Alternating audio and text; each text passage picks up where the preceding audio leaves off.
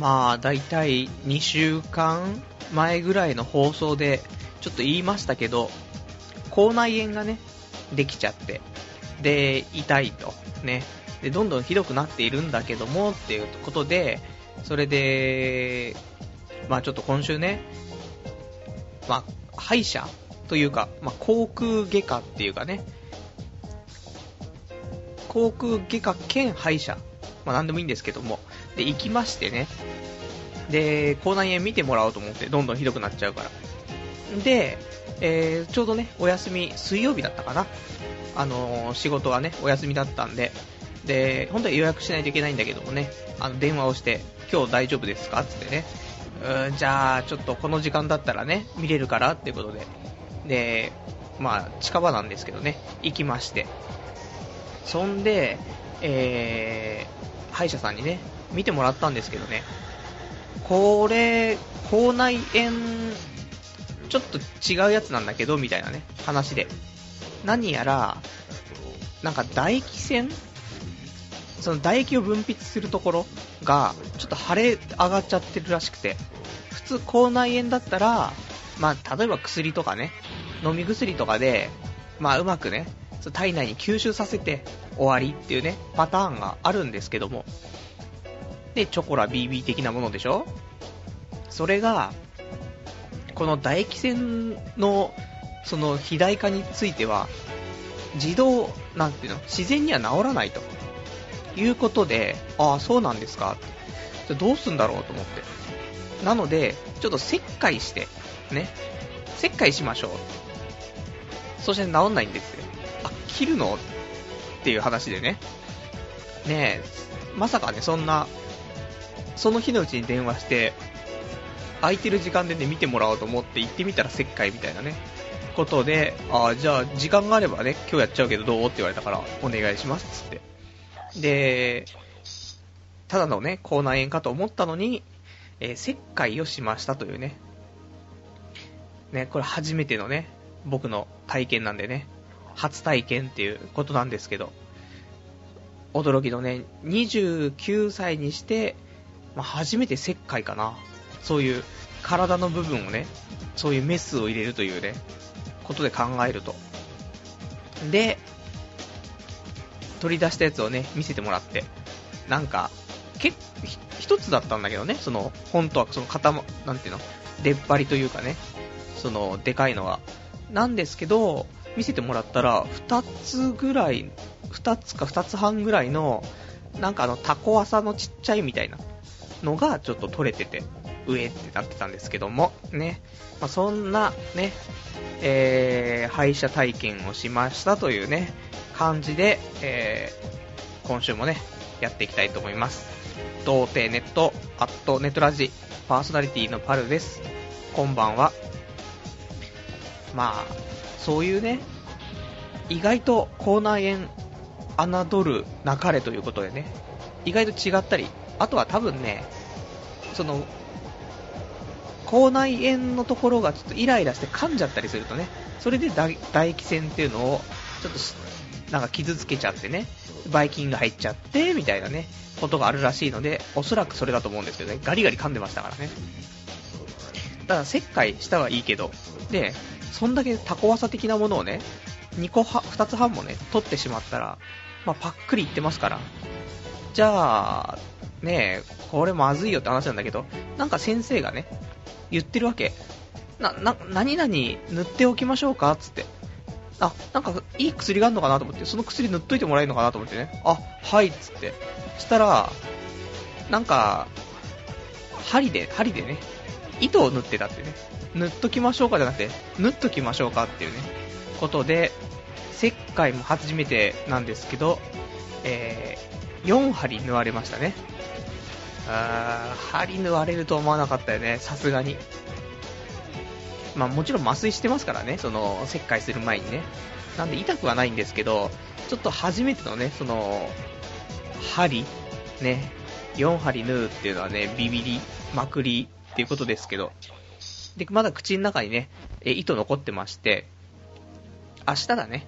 明日抜歯があるのでね。まあ、4針縫って今、2針は自然と取れちゃったので、残り2針なんですけどね、なんか痛、この多分傷は多分痛くないんですけど、この糸があることによって痛いみたいなね、ところがあるんで、意外とね、口の中の再生率はね、早いのでね、多分、変な話、2日、3日経ったらね、治ってると思うんですけど、このね、糸が引っかかってる感じがして、もうご飯食べるのもなんかしんどいっていうか、もうストレス溜まっちゃうみたいなね。さっきもね、あの、ホットモットで海苔弁を買いましたけど、やっぱりね、白身魚のフライはね、えー、ちょっと口を開けないといけないからね、バリっていってしまうというね。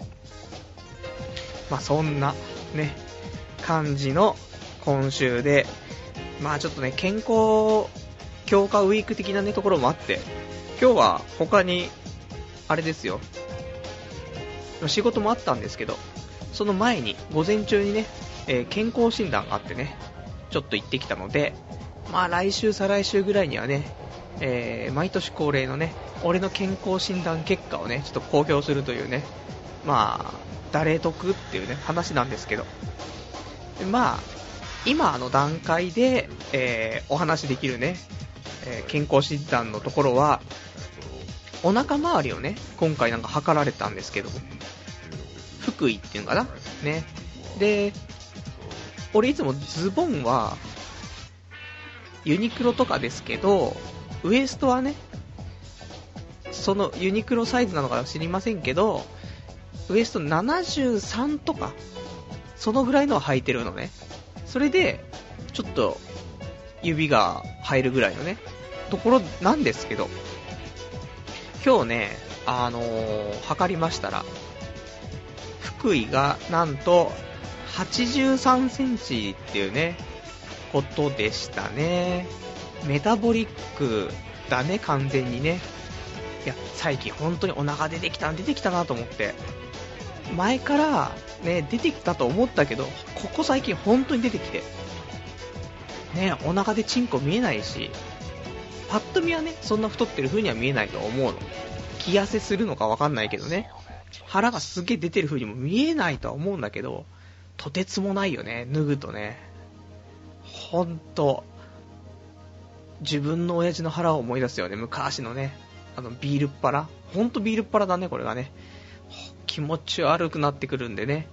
あのー、まあ、結果がね、出たらね、それに基づいてね、まあ、運動なり、ね、していって、なんとかこのお腹をね、えー、へこませて、そして、へこました暁には、風俗にね、行きたいなと。ね。こんなんで彼女もできませんからね。お腹を引っ込めて、で、風俗行って、で、それで彼女をね、その後作ると。このゴールデンコースは最高かなって思ってるんですけども、ね、ちょっとそれでやる気がね、起きるんじゃないかなと思うんですけども。まあ、そんなね、えー、困難な今週でしたね。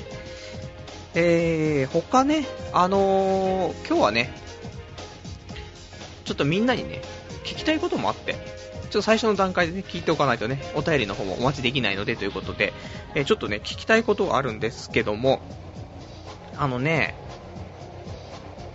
まあ、なんつうのかな、こうやってね、生きてるじゃない。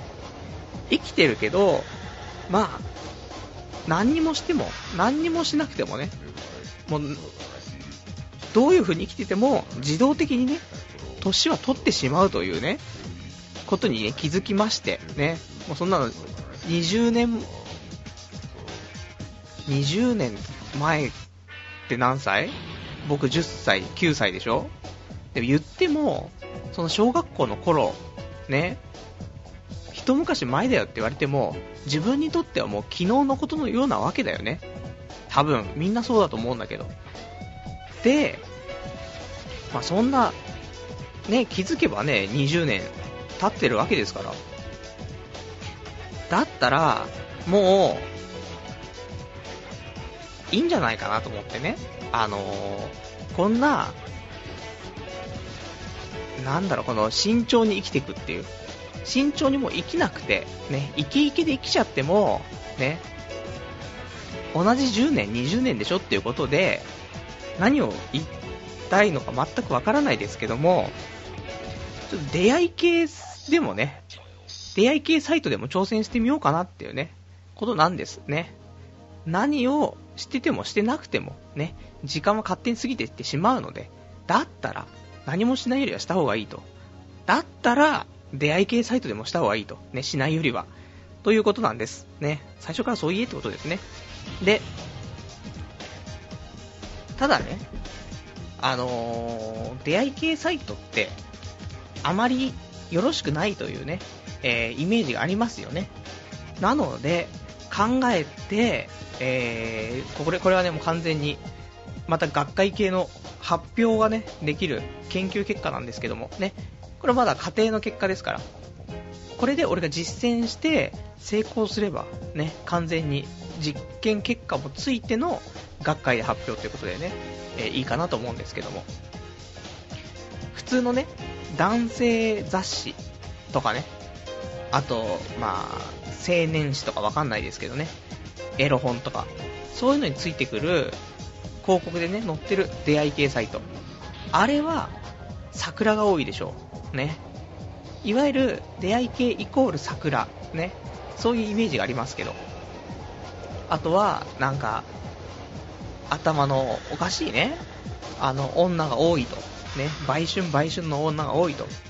そうじゃなくて、俺が求めてるのは、なんだろう、出会い系を毎日やって、頭おかしくなってる女ではなくて、たまたま、ね、ちょっと本当に魔が差しちゃった、それで初めて出会い系をやってみた、ね、もしかしたらいい人とちょっと巡り合えるかもしれない、でもこんな汚いことをやっちゃいけないみたいな、そんな初めての1回目の出会い系の人をね、と出会いたいわけだよね、僕はね。なので、そう考えると、どこだと。女性誌なんだよね、と思って。男性誌に載っている出会い系っていうのは、ただ、もしかしたらやれるかもしれないと。そういう願望ばっかりのやつが、そういう男が殺到するサイトであってね。それで、桜がね、なんとかそれを、ポイントを使わせよう、使わせよう、金を使わせようとする。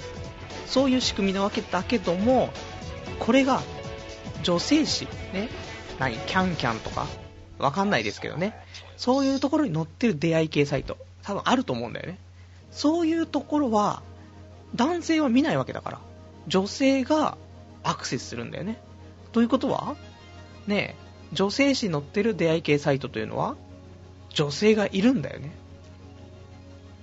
で、ここでみんなに聞きたいことがあるんだよね。あのね、キャンキャンは、てかキャンキャン層は、俺はあまり好きではないと。ね。ビッチなわけですよ。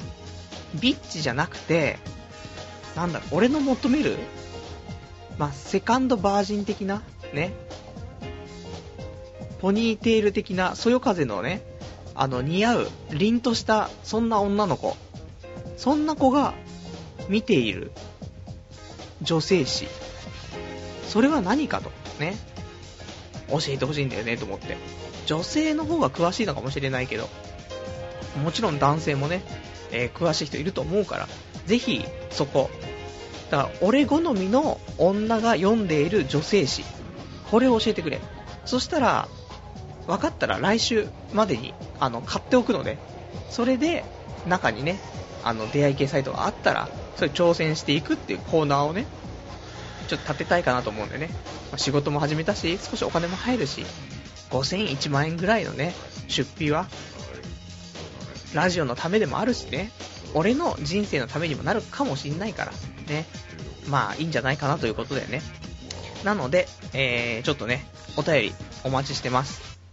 まあ普通のお便りでもね、いいですし、えー、俺好みのね、えー、なんだろう、その、メンヘラでもなくね、ビッチでもないいい女が読んでいる。ね、俺みたいな男でも、ちゃんとなんか許容してくれるような女ね。そういう子が読んでいる女性誌を教えてください。えー、お便りは掲示板かメールでお待ちしてます。掲示板は童貞ネットのね、ホームページ。えー、童貞ネットってググってもらってね、ホームページありますので、こちらの掲示板に、ラジオ用スレその2というところがありますから、こちらに書いていただくか、あとメールの方がアドレスあります。えー、radio.doutei.net えー、ラジオアットマークドーテイドットネットね、こちらまで、えー、お便りの方いただけたらと思います。まあ、自分じゃね、ちょっとわからないから。なんだろう、知ってるの、モアとかでしょ？モア、キャンキャン、アネキャン、うーん、わかんないみたいなね。そんなんなんですね。なので、もう、あと、のんの。ね、その辺でしょ？あんあん。あんあんとかはね、もうカスだね。多分。カスな女しか多分いないから。セックス特集に目をギラギラしてる女しか読んでないので、そういうのはね、また違うのでね。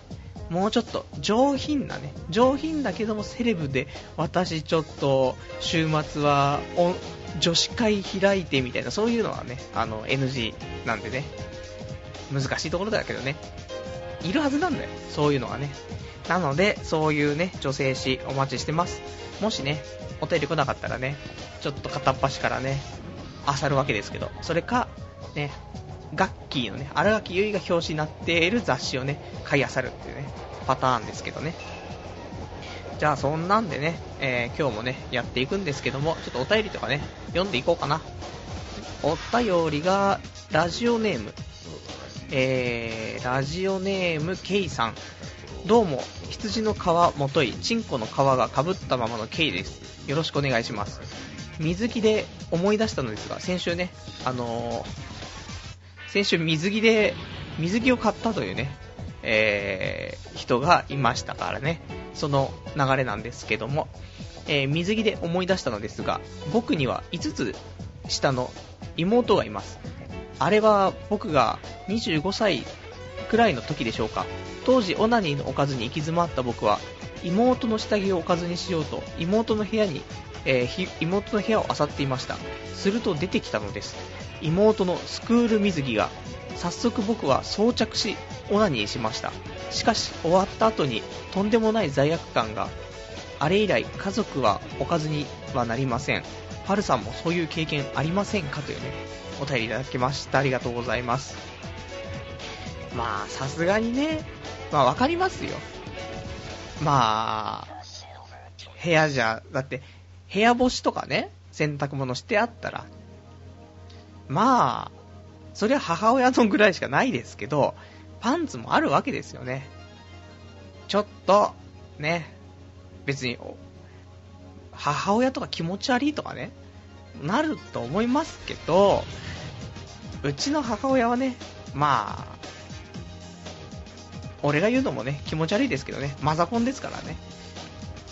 そんなに、ババアではない、ね、部類なのでね、そこに、ちょっと、まあでも女物のパンツというね、部分がね、一番でかいのでね、未知の、未知のもんだからね、そういうのを見てちょっとね、おぎおぎしちゃう時もありましたけどね。でももう、そんなのは一時のね、迷いでね、うん、見るたびに、うー、気持ち悪いってなるんですけど、まあそういうね、やっぱし、家庭内にね、やっぱ女性がね、いるとね、何かしらね、あるとは思うんですけど、たださすがに、ね、別に妹の下着をおかずにするのはいいと思うんだけど、で、スクール水着をおかずにするのも僕はいいと思うんだけども、えー、見つけた水着をね、早速装着し、オナニーしましたっていうね、ここ、ね、装着をするのはなぜかというね、ところが気になりますね。さすがに装着するっていうね、あのー、考えはなかったんでね。だって、装着、装着したらどうなんの？玉金が右と左からはみ出しちゃうんでしょ？あれ。いやー、怖いわ。しかも、妹もだからパッツンパッツンでしょ？まずいわ。ねえ。しかも25歳でしょ？自分が。25歳の成人男性が、妹のスクール水着を着てオナニーするって。ねえ、なかなかの、ね、ナイス変態プリってことでね、えー、まあ、それ以来ね、その家族はオナニーできないっていうことでね、あれですけども、まあ、このまま、ね、あの、の、伸びていくとね、いいですよね、やっぱりね。あの、変態の鏡ということでね。まあ、新たな、ね、とんでもないね、もっとひどいね、オナニーがあればね、また教えていただけたらね、嬉しいかなと思います。そんじゃあね、えー、ラジオネーム、平凡太郎さん。自分はすく水より競泳水着派です。ピチピチの競泳水着のエロさは半端ないです。水泳やってる女子ってスタイル良いですよね。ガタイも良くなりますが、そんなの気にならないぐらい可愛い子も多いです。ちなみに自分は水泳部で、大会では同級生と可愛い子を探しています。高校生にしてかなりのカス人間ですね。所詮理性なんて紙みたいなもんだってね。お便りです。ありがとうございます。まあ、俺もスクール水着よりも競泳水着だよね。うん、よくわかるね。昔、佐藤、佐藤恵里子、ね、佐藤恵里のそっくりな女の子が競泳水着で、えー、オナニーをするっていうね、えー、なんかビデオがありましたね。あの保存してありますね、それね。やっぱ競泳水着はね、素敵だよねって思うんだよね。うん。スクール水着はちょっとね、その、やぼったい感じがね、やぼったい？何？そんな感じがするから、やっぱちょっと競泳水着的なね。で、あれでしょ？いつものパターンでしょ？あの、競泳水着は脱がさないで、あそこのね、その、女性器のかぶさってる部分をずらして挿入というね、あのパターンね、夢を、夢では見るんですけどね、実際には永久にないでしょおそらく生きてて、ね、もちろん普通のセックスだとしてもだよ。パンツは脱がすわけだよ。多分水着を着てる、ね、コスプレしても、多分脱がすんだよね、最終的には。ねえ。だあの、その股間の部分だけをずらして挿入っていうね。パンツもね、一緒ですけど。パンツも履いたまま横にずらして挿入とか。多分一生ね、僕らみたいなね、平凡な人間にはね、ないんですよ。普通にセックスするのも難しいのに、そんな高等なね、ずらし挿入なんていうのはね、まあ夢のまた夢なんだろうなと思いつつもね、えー、憧れるというね、えー、ちょっと変態かないや、普通だよね。ね。全然。みんなそんなもんですね。で、えー、まあ、高校生でね、水泳部で、可愛い子探しちゃうって。まあ、そんなもんだと思うよ。俺も、卓球部でしたけどね。卓球部で、えー、可愛い子ね、探してましたよね。わざわざ、女子の大会とかね、応援しに行くとか言ってね。で、えー、他の女子を見てたりとかね。してたね。うん、ひどいね。あと、女子がね、卓球の球をね、拾うんだよね。拾ってしゃがんだ時にちょうど胸元からおっぱいが見えるんだよね。うん、最高だよねっていうね。カスだなね。いいと思う。いいと思います。ね。はい。じゃあ、お便り。ラジオネーム、童貞大学生シーマさん。3日前から、ポッドキャストで聞いてます。何を書けばいいのかわからないので、パルさん、ラジオとポッドキャスト応援してますというね、お便りいただきましてありがとうございます。本当に、こういう、本当に聞いてくれてる人はいるんだなっていうね、あのー、実感が湧くというかね、さすがに、ね、だって、まあ、ポッドキャストの登録者数も1800人を超えね、なんか、聞いてくれてる人多くなったのかなって思うんだけど、それだけど、ね、全然コーナーにお便りが来ないとかね、まあ、ちょっと、なんつうかね、来てますけど、まあ、言っても来ないですよ。だからやっぱ聞いてねえのかなって。もしくは、あいつ、あいつにお便り送んない方が、ね、なんかいじけて面白いんじゃないかみたいなね。それが満場一致でね、まかり通ってるんじゃないかというね。その辺もね、ちょっと感じつつなんですけど、こうやってね、お便りいただけるとね、あのー、ちゃんと聞いてくれてる人がいるんだなっていうね、ことで、頑張れるんでね、ぜひ、あのー、どんどんね、回を重ねるたびに劣化してるラジオですけどね、えー、聞いてくれたらと思いますね。ありがとうございます。そんじゃあね、えっ、ー、と、他ね、ちょっと今日ね、えー、話したいこともね、あるんだけど、なんだろうね、ちょっとね、セックス、まあ、今週考えたね、そのメモ帳にね、えー、今週何話そうって書くんだけど、正直、尻滅裂なんだよね。1個目に書いてあるのが、セックスがなくなれば世界が平和になるって書いてあるんだけど、ね？まあそれはそうなんだよね。セックスに翻弄され続けてるから僕らは。だからセックスさえなくなれば、男子とか女子とかそういうのも関係なくなるし、そこに翻弄されることはないから、ね？セックスがなくなれば世界が平和になるんだなって思ったんだけど、数日後に、えー、セックスすることだけに重きを置いて行動すればいいみたいなね。そういうメモありますから、もうちょっとね、迷走しちゃってるんですけど。でもね、やっぱセックス、結局セックスにとらわれてるんだよね。って思うけど、セックスすることだけをね、考えて生きたら、それでいいんじゃないかと。逆にシンプルじゃないかと。だって、欲望はね、多分一生なくならないから。そしたら一生ここのセックスしたいっていう病気は治らないわけでしょ。だったら、セックスをすりゃいいんだよね。って思って。で、なんだろう。そのね、セックスが、もう、あのセックスって何かなっていうね、ところもあるんですけど。で、前にね、ちょっとお便りいただいてたんで、そこを読みたいんですけど、えー、お便りがね、えー、こちら、お名前は、七しさんなのかな？はい。えー、セックスは、一時の手段でしかない。そこにばかりこだわっていては何も見えてこない。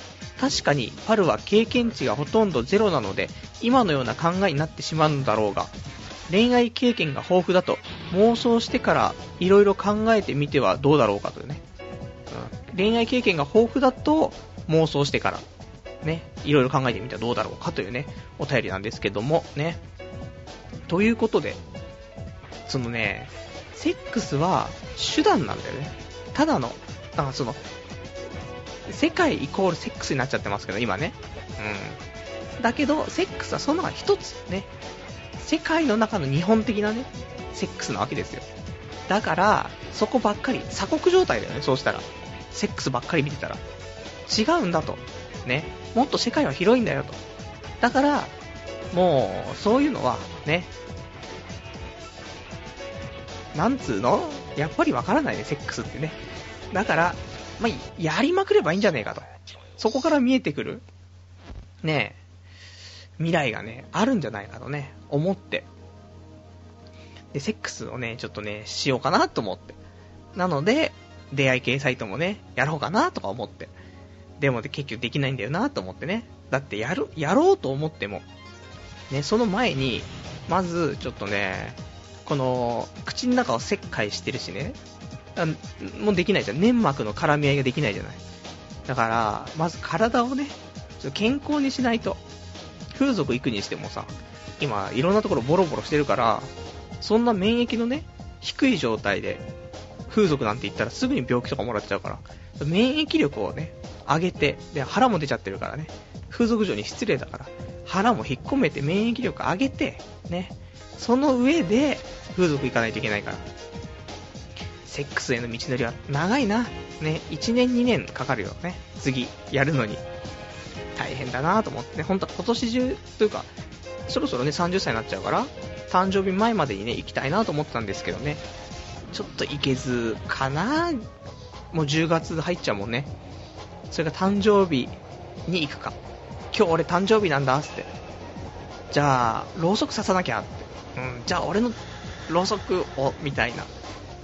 話がいいんじゃないかなと。一番ドラマチックなね、感じ、ドラマチックなロマンチックなね、感じかなと思うんですけど、そんな、ね、えー、もうセックスばっかり考えてる。ね。やっぱ仕事を始めると、ね、オナニーがなかなかできないから、やっぱりセックスのことばっかり考えちゃうんだよね。電車乗ってもね、何してても、女を見るたびにね、うーん、どうしようもなくなるよね。女の腰に手を回して、へこへこやりたいよね。って思っちゃうよねっていうね。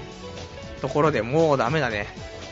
なので、もうラジオが終わったらね、もうその瞬間に射精しますね。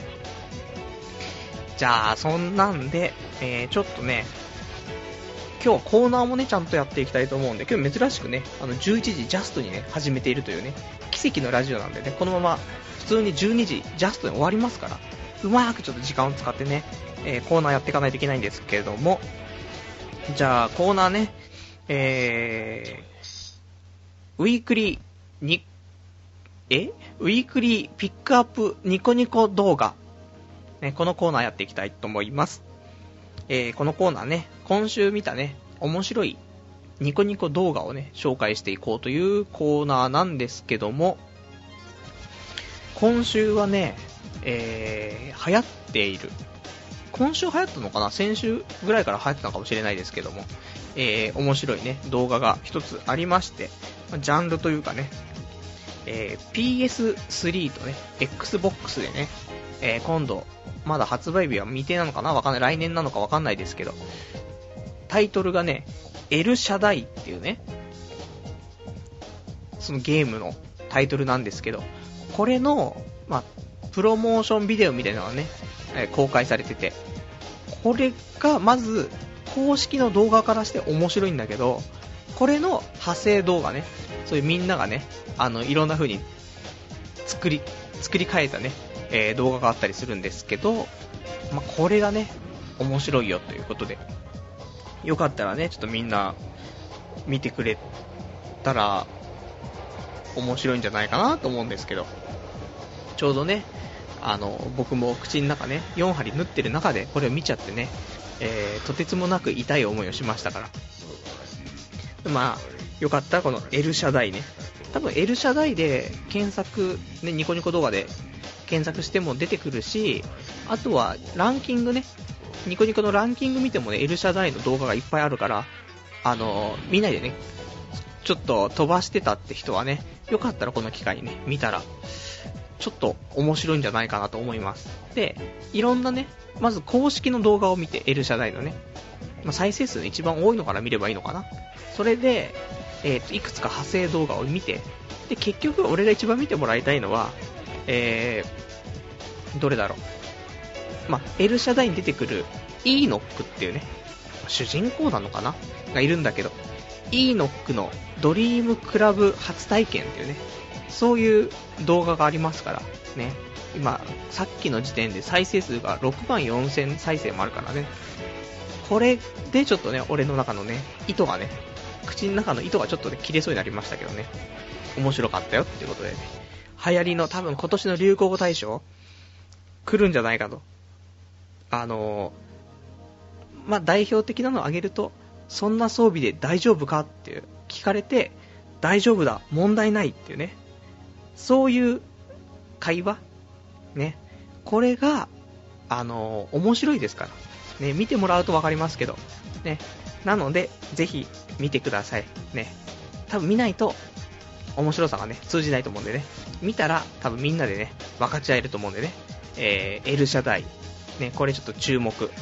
多分、ゲームが出ても、ゲームバカ売れすると思うね。普通にゲーム画面も面白そうだし。で、もっと、全然発売前からこんだけ話題になるっていうね。あの、L 社代ランキングっていうのもね、動画で出てくるぐらいの勢いがありますから。よかったら、えー、ね、学校のみんなとね、うん、大丈夫か、問題ないっつってね、遊んでもらえたら面白いんじゃないかなと思います。で、まあ、そんなんでね、えピックアップニコニコ動画のコーナー終わりなんですけどもね。で、そうだな、あとね、ちょっとお便りもね、読んでいこうかなと思いますよ。お便りが、どれ読もうかしらね。お便り。ラジオネーム、モーリポさん。えー、パルさんこんばんは。コールセンターの仕事には慣れましたか？陰ながら応援してますので頑張ってくださいというね、ありがとうございます。慣れました。少し。ね。なんか、慣れたのかな？わかんないけど、まあ、環境とかね、人にはあんまり慣れないですけどね。仕事的には、まあ、昔ぐらい、昔よりちょっと劣るぐらいまではね、あのー、戻ってきた感じがするからね。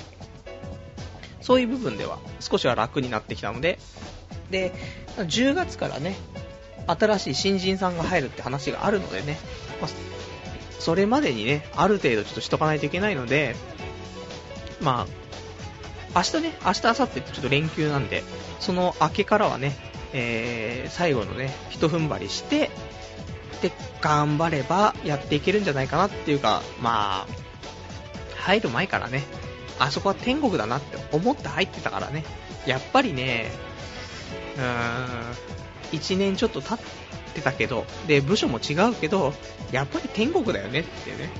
だってあれで、1日1万2000円ぐらいもらえるわけだから。で、今月俺22日働いてるから、まあ、額面としては26万ぐらい入るんだよね。震えるね。まあそっから税金とかいろいろ引かれるからあれだけど、まあそうすると多少ね、えっ、ー、と、ここまでね、真っ赤っかになってきたね、通帳も半年もすればね、黒くなってくるんじゃないかなと思うんですけどね。まあそんな中ね、あのー、まあ先週も、ルパン3世のね、パチスロを打って、プラス1万3000円ですとかね、話しましたけど、あのー、口の中をね、切開して、で、糸縫って、その後に、そのままスロットいっちゃってね、えー、ルパン三世でね、1万5000円負けちゃうっていうね、なんか踏んだり蹴ったりだなっていうね、えー、こともありましたけどね、えー、そんなんでね、もうちょっとね、パチスロは控えようと思ってね、で、来週ね、あのー、リングにかけろっていうね、パチスロが新しい寝台で入りますんでね、えー、それを打って、ね、打ち納めかなと。思ったり思わなかったりしてるんですよ。ね、スロってやめりゃ金貯まるのにってね、みんな知ってるんだけどね、あれはまあ、娯楽だからね、いいと思うんですよ。ね、やりすぎないように、ね、まだやったことない人ね、やりすぎないようにね、しましょうね。それでは、えーと、ラジオネーム、七しさんですね。えー、435番さん。俺も初体験、放射線治療というね、ことです。ありがとうございます。大変だよね。やっぱみんな、あんま体良くないよね、現代人ね。うん、まあ、俺とかはね、そんなに、あ、でも言っても、健康な人よりは悪いですからね。で、健康じゃない人よりは健康なのかって言ったらそれもちょっと疑問ですけど。ねえ。すごいよ、だって、俺、ね薬も何種類も飲んでさ、塗ってさ、みたいなね。それも頭、頭には育毛剤も塗ってさ、みたいなね。風呂から出てきたら大変だよね。塗って飲んで、塗って、で、目薬さして、みたいなね。飲んで、みたいなね。何時、何分かかるんだみたいな話もありますけどね。まあ、ちょっとね、みんないろいろと、あのー、体はね、健康、健康が一番だから。健康だから楽しいからね。ちょっとね、あのー、ねえ、健康なりたいよね。ほんと。まあ、俺レベルが言うのもあれだけども。ね、健、だって俺いつも、あれだよ。お正月、初詣行って、お賽銭投げてね、祈ることは、健康になれますようにだからね。みんなが幸せで、健康になれますようにって、普通に言ったら絶対それ願ってるね。10年以上前からね。まあ、一向に健康にならないし、みんな幸せにならないんですけど、まあまあ、いいんじゃないかなというね、ところです。えー、ラジオネーム、えー、436番さん。女子のほとんどは出会い系なんかで出会いたくないと思いますね。お便りいただきましてありがとうございます。女子のほとんどはって言った。そのね、その女子のほとんどは出会い系なんかで出会いたくないんだけど、もう私ダメだ。ね、やっぱし、俺たちみたいに落ち込む日はあるんだよね。うわ、もうダメだ、みたいなね、なる日もあるの、女子も多分。そんな時に、ね、女子は雑誌が好きだから、ね、雑誌が家に何冊が転がってるわけだよね。そこでパラパラとめくっていると、出会い系サイトが出ていると。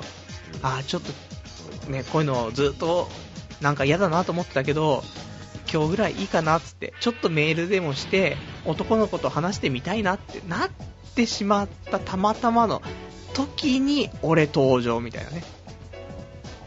それで出会ってみたいな。だからそんなみんなね、出会い系でなんて誰も出会いたくないけど、ただ、その一つの手段として、ね、たまたま登録して初めてやった出会い系で初めて俺と出会っちゃって、そのままね、結婚ですよ。ね。そのままセックスしながら結婚ですよ。あると思いますから、ちょっとそんなの期待してね、えー、やっていきたいと思います。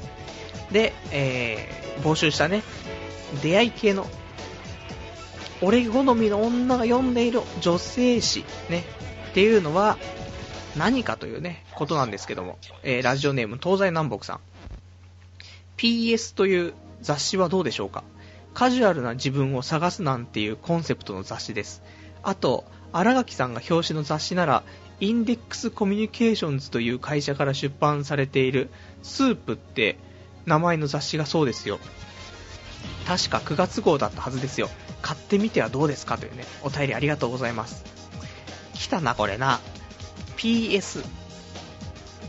でも、だ女の子の、な、なんなのこのキャッチコピー。カジュアルな自分を探すっていうコンセプト。恥ずかしい。ね。でも、愛される自分を探す旅に出ようみたいな。そんな感じでしょ？怖いわ、もう、本当に。でも、そんなぐらいが、多分、そういう、ね、そういう女子のキャッチコピーの中ではね、抑え気味な方なんでしょう。なんだよ、カジュアルな自分を探すって、よくわかんないですけどね。で、それか、あとね、ガッキー表紙のスープっていうね、雑誌があるということで。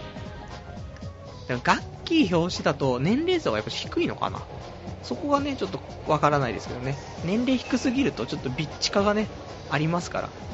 なるべく、あのー、自分をね、確立してね、それで落ち着いている女性がいいんですけどね。そんな奴はいないのか、世界にね。わからないんで、まあ、害がない女の子だったらいいんですけど、あの、裏切らないね。何かあって困った時に男に走らない女、ね、そんな女性がいいですね。何かとね、何か困ったらとかね、なんか寂しかったら男にね、逃げる。女ちょっとないと思うんでね。せめて同性、同性に逃げるとかね。同性に行くんだったらいいんですよ。女友達と、なんだろう、いいよ。それは、それこそ、スイーツ食べ放題とか行ってもいいし、飲み歩いてもいいけど、それを、なんか男に会ってどうのみたいなね、ところになっちゃう女は、ね、えー、ちょっと、僕のね、お嫁さん候補にはね、ならないから。そんな感じで、お前は出会い系で嫁を探すのかって話なんですけど、まあそのぐらいのね、勢い持ってやらないと、モチベーションも上がらないじゃないですかというね、ことですよ。じゃあね、えー、そんなんで、あと、ラジオネーム、えー、438番さん。山に行って山ガールをゲットするっていうね、お便りです。ありがとうございます。最近山ガールがね、流行ってるんだよね。山登りが好きな、ね、女の子服とかさ、そういう登山用の服がね、えー、可愛いのがね、売ってて、可愛いっつって買ったりとか、写楽製みたいな。ね。だから、イライラするんです。どうせお前らその山登って降りてきて靴脱いだら足くせんだろみたいな、ね、えー、ことですね。まあそれは男も女も変わらず臭いですから、ね。僕は特に臭いんでね。まあ、そんなね、えー、僕はだから山ガールとかはね、遠慮したい。大体アウトドアだしってね。インドア、ね。インドアな女の子がいいので、山ガールは、ちょっと、山登りに行こうよ。無理だろっていう、ね、ことなんで、それこそね、ちょっとサンダルで、サンダルで出かけられるぐらいのところしか行きたくないんで、僕はね。そんな、ね漫画喫茶ぐらいしか行けないぜってね。それでもしんどい。ね。ところです。じゃあ、えー、あー、ラジオネーム、えー、ラジオさん。荒垣さんなんてビッチですよ。もう何なんでしょうね、女って。女はセックスがしたくないんでしょうかっていうね、お便りです。ありがとうございます。女もセックスはしたいんだって。だからビッチが存在するし、AV 女優も風俗嬢もいっぱいいるんだって。女はセックスがしたい生き物なんだっていうね。で、男もセックスをしたい生き物なのに、ここが結びつかない。なぜか。難しい問題ですね。そこで出てくるのが出会い系サイト。ね、僕らをつなぐ、ね、コネクターですから、ここはね。えー、しっかりとうまくね、活用していくべきだというところで、まあ次回に期待、ね、ちゃんとしたいい雑誌、ね、探して、ちょっとレポートするから、多分俺たちの知っている出会い系サイトとは違うのが出てくるんじゃないかなってね、そんなちょっと期待感もあって。ねえ、だって小倉優子とか、矢部美穂とかね、ああいうのがキャラクターになっているところじゃないんだろうねって思うんだけど、どうなのかしら。全然知らないところのが出てきたらね、ちょっと面白いんですけども。じゃあ、ちょっとね、コーナーをね、もう一個やっていきたいんですけども、先週、えー、作ったね、コーナー3つありました。1つが、なんだい ?1 つが、童貞カウンセリングルーム。あともう1つが、なんだっけ 作った本人が忘れてるっていうね、このパターンありますけど、えー、夜の進路相談室。で、もう一つが、名ばかり代表取締役 Q&A。ね、この3つ作りましたけど、まあ、全部ね、あの、ジャンルの分かれたね、質問コーナーなんですけども。で、こちらね、えー、名ばかり代表取締役 Q&A の方にね、お便りいただきました。ありがとうございます。危なく、ね、コーナー成立ということでね、えー、こちらちょっとお便り読んでいきたいと思います。えー、ラジオネーム、羊がいる水族館さん。ベンチャー会社の取締役、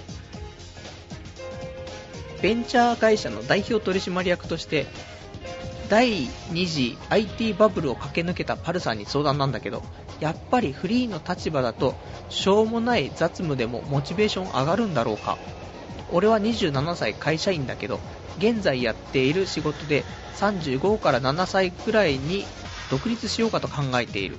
仕事自体は楽しくて5年間ぶっ続けなんだけど、毎日こなしている細かい雑務、業務、日報とか、実績入力とか、朝礼とかミーティングとか掃除とかが、もううざくてうざくて仕方ない。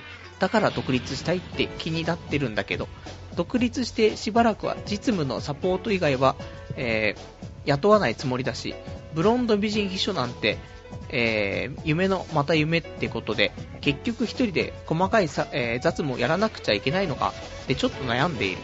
パルさんが会社やっていた頃はそういう面倒事は自分でやってたやっぱり一国一城の主って立場になるとそういう雑務もモチベーション上がるもんなのかなというねお便りいただきましてありがとうございます。真面目なラジオになってきましたよ。ね。中高生の皆さん。ね。大人の時間がやってまいりました。ね。まあそんな、そんなね、俺たち学生だからわかんないやじゃなくて、10年経ったらこうなってるから、みんな、ね。本当に、昨日のことのようにね、高校生のこともね、ちょっと思い出しますから。いや、本当にね、なのでね、あのー、まあ、いろんなね、雑務はね、あります。もちろん。だって、俺も、いろんなね、ことちょっとやってみましたけど、結局は、変な話、全部やんなくちゃいけないわけだよね。それこそ自分がやっていた雑務よりも雑務なこともやらないといけないと。だから、めんどくせえ。ね、ただめんどくせえ。それが毎日毎日やっていくと、めんどくせえから、そっから、その呪縛からね、逃れたいっていう思いもありますけど、でもこれも、あの、うまくいっていればね、全然多分苦じゃないと思うんだよね。それは必要なことだし、ね、やらないと、ダメだしね。進まないしね。それこそだって、あのー、独立したらさ、その、まあ、別に業務日報とか書かなくても、ね、業績とか入力しなくてもね、それに変わったことがね、必要だったりとかするし、それこそ、なんだろう、毎日のね、伝票整理とか、そういうのもあるしさ、ね、いろいろと、毎月のね、税金的なものとかね、支払い、ね、いろいろあるから、言ったらキリはないんだけどね、もっと細かくなってきちゃうけども、それでも、うまくいってないとね、どんなことでも辛いですけど、うまくいってれば、どんなちっちゃなことでもね、いいんじゃないかな。ね。それで、それをやることによって、自分の会社なんだっていうね、そういう気持ちがあるから、まあ、できなくはないと思うしね。で、でも言っても、仕事の内容にもよると思うしね。で、細かいことは、まあ、俺は、ね、あのー、顧問弁、顧問、何？税理士とかね、いませんでしたけど、普通に税理士をね、別に年、月2万とか、3万とかでね、あの、お願いしてっていうね、で、決算書とかも全部お願いできるってありますから、そしたらそれでもね、いいと思うし、そんなにそうするとね、やることも少なくなってくるしということで、まあ、餅は餅屋なんでね、細かいことで触れるものは振ってしまって、で、自分は利益の出せることだけしましょうというね、それが本来の形かなと思いますけど、ね難しいですよね、仕事ってね。でも、仕事自体楽しくてね、5年間ぶっ続けでやってるなんていうことなんで、別に独立する必要もないんじゃないのって思ったりはするけどね。やっぱり、なんだろう、ここじゃ辛い、辛いって言ったらあれだけど、とか、ね、あと、俺だったらもっとこうできると、ね、全然その、こういう風にやってったら絶対いいのは分かってるのに、上の頭が硬くて、うまくできないというのとかね。で、もちろんこれが失敗してる方向で俺がやったら成功するっていうのは良くないです。ね。これ俺が経験したね、失敗談だからこれね。失敗してるところでこうしたら成功するのにではなくて、成功してるところで、俺がやったらもっと成功するのにと。そういう感じで、だったら独立した方がいいんじゃないかなと思いますけどね。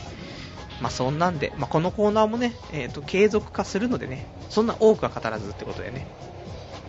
まあ、そんなんで、やっぱりね、あの、一国一城の主っていうことで、あの、俺の会社っていうね、その認識もね、できるから、細かい作業も、まあ、めんどくさいし、だるいし、どんどん仕事ね、あの、やる時間も削られちゃうけども、まあそれはそれでっていうね、感じで、嫌じゃないと思うけどね、うん、それがあることによって、毎日のね、その会社の状況もね、再確認できるということでね、必要なことだと思いますんでね。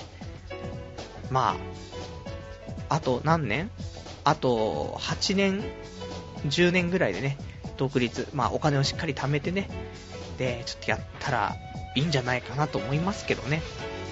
ちょっと頑張って、ね。でも普通にそのままね、働き続けてもね、楽しいんだったら、独立じゃ楽しくなくなっちゃう可能性もあるからね。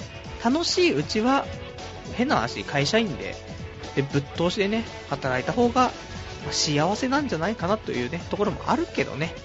まあそこは10年後、ね、その時に考えるのがいいんじゃないかななんてね、思います。真面目じゃんね。さっきまでセックスしたいけどセックスできないずっと言ってた男が、急にね、ビジネスの話をし始めたけども、その実態はコールセンターであまりなんか肩身が狭い思いをしている男みたいなね、ところですね。ひどいですね。はい。そんじゃあ、えー、そろそろですね、お時間も来てしまうので、お別れのコーナー行きたいと思います。お別れのコーナーは今日読めなかったね、えー、お便りとか、あと今日話したかったことね、えー、この辺をつらつらと、えー、言っていこうじゃないかというコーナーなんですけども、え今週ね、他に言いたかったことは、えー、こちらがね、なんだろう、流行る言葉。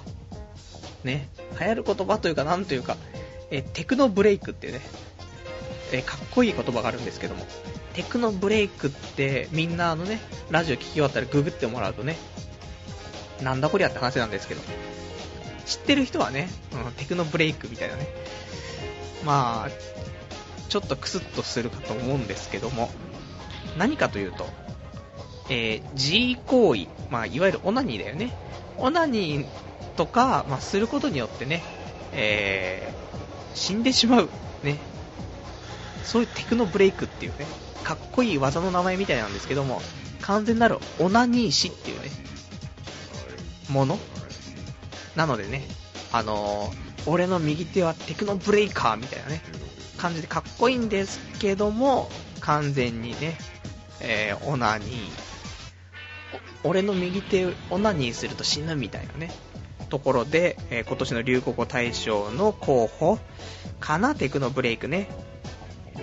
あとは、なんだろうね、えーと、他ね、わー、これ、ちょっと今日普通に話したかったな。一番最後に話すことでもないんですけども、ちょっとね、じゃあ話しちゃおうかな。あのね、俺が持ってたら、面白いスキルとか、もしかしたら、それをやってることでお金が稼げる可能性のあること。これを、ちょっと3年スパンぐらいでやっていこうかなと思って。人間さ、3年あれば、石の上にも3年とかも言うし、例えば、中学生とかね、中学校入って、じゃあ剣道を始めました。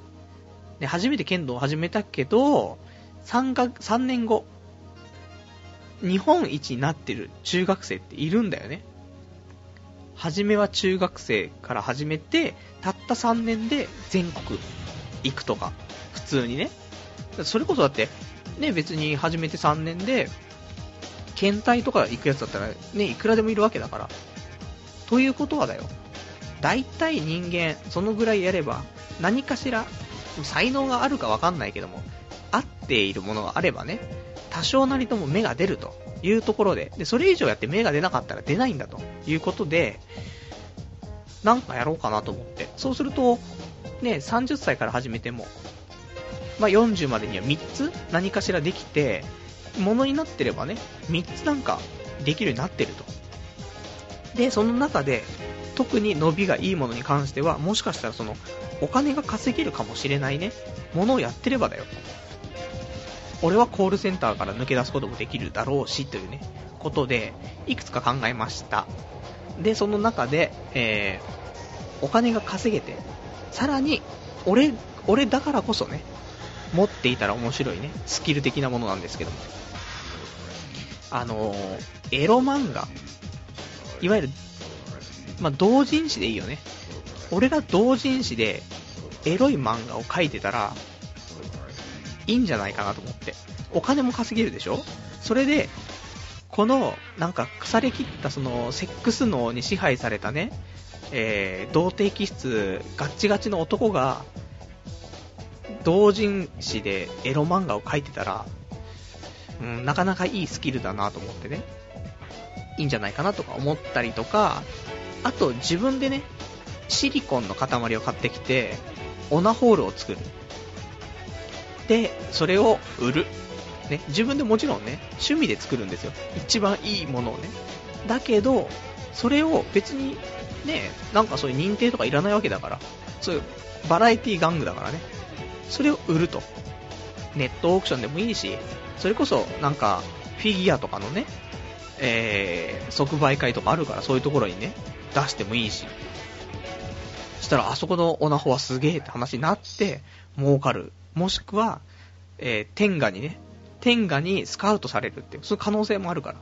そういうの、オナホ作成っていうのを3年間も俺はやるのか。ね、謎ですけども。とかね、あとは、まあ、手、手相とかね。3年間頑張って手相の勉強したら、手相見れるようになるでしょ？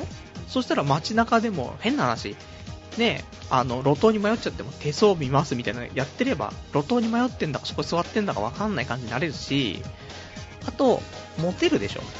飲み会で、俺手相見れるんだ、つって、え、ちょっと見て見て、で、そこでスキンシップみたいな。で、そのまま手を握って俺のチンコにみたいなところができるので、手相見れるのもね、お金にもなる可能性があるし、モテるし、うん、いいんじゃないかなとか思ったりしてね。まあそんなんでちょっとね、まあちょっと今一番熱いところとしてはやっぱし、エロ漫画ね、エロ同人誌を作るのが面白いんじゃないかななんて思うんですけど、何せ、絵がね、なんか風景画とか、あと人物が目の前にいて絵描くとかだったらね、まだ多少なりともね、悪くはないと思いますよ。それは、あの、一般的なね、普通の学校の、普通の美術の時間で描く分にはそんなに悪くはないと思いますけど、昔ね、ゲームクリエイターの E の賢治をね、あのー、美術の時間にね、書いたことがありましたけどね、自分ながら力作だったんですけどね、気持ち悪かったですね。そんなのあるから、だから普通の漫画としてね、絵描くのなんて中学校の頃に、なんか、描いてたぐらい、中学校の頃休み時間漫画描いてましたけどね、そのぐらいだけど超つまんなくて超脱線、超汚い絵だったんで。す、それがエロ漫画ってなると結構難しいですけど、ただ、この29歳で彼女いなくて、ね、童貞気質グッツグッツのやつで、部屋にはダッチワイフ、オナホール、ローション、ね、おっぱい。そんなの転がってる人がね、エロ漫画描いてたら、こんなに素敵なことはないよね、と思ってね。なので、ちょっとね、えー、マン、うん、エロ漫画ちょっと描こうかな。ね。目指せ、来年の夏コミ？夏のコミケにちょっと出せるぐらい頑張る？いやー、そんな頑張れないだろうっていうね、ところありますけどね。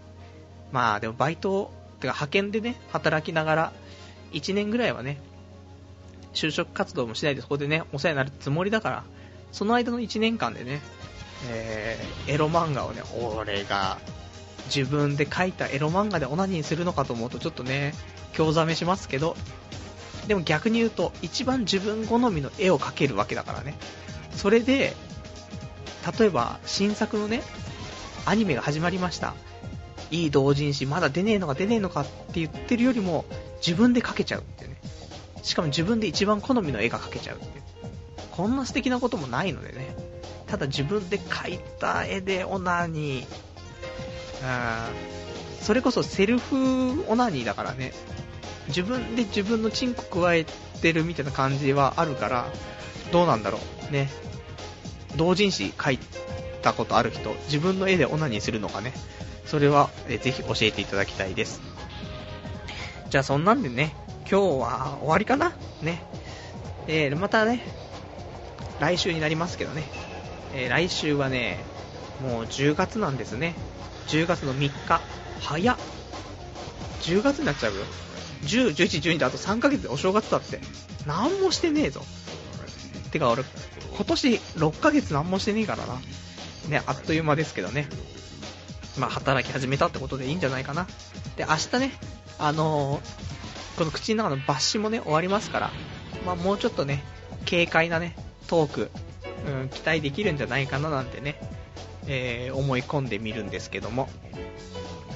じゃあ、そういう感じでね、えっ、ー、と、ちょっと、女性のね、ビッチでもメンヘラでもない女性のね、まあ、できればスイーツでもない女の子が読んでいる雑誌、ね、あの、まあ、リアルタイムだとね、今ちょっとね、いくつか上がりましたけども、ポッドキャストでね、聞いてる方もね、よかったら、あの、お便りくれたらね、ちょっと参考にさせてもらって、買ってみますんで、ぜひぜひお便り待ってます。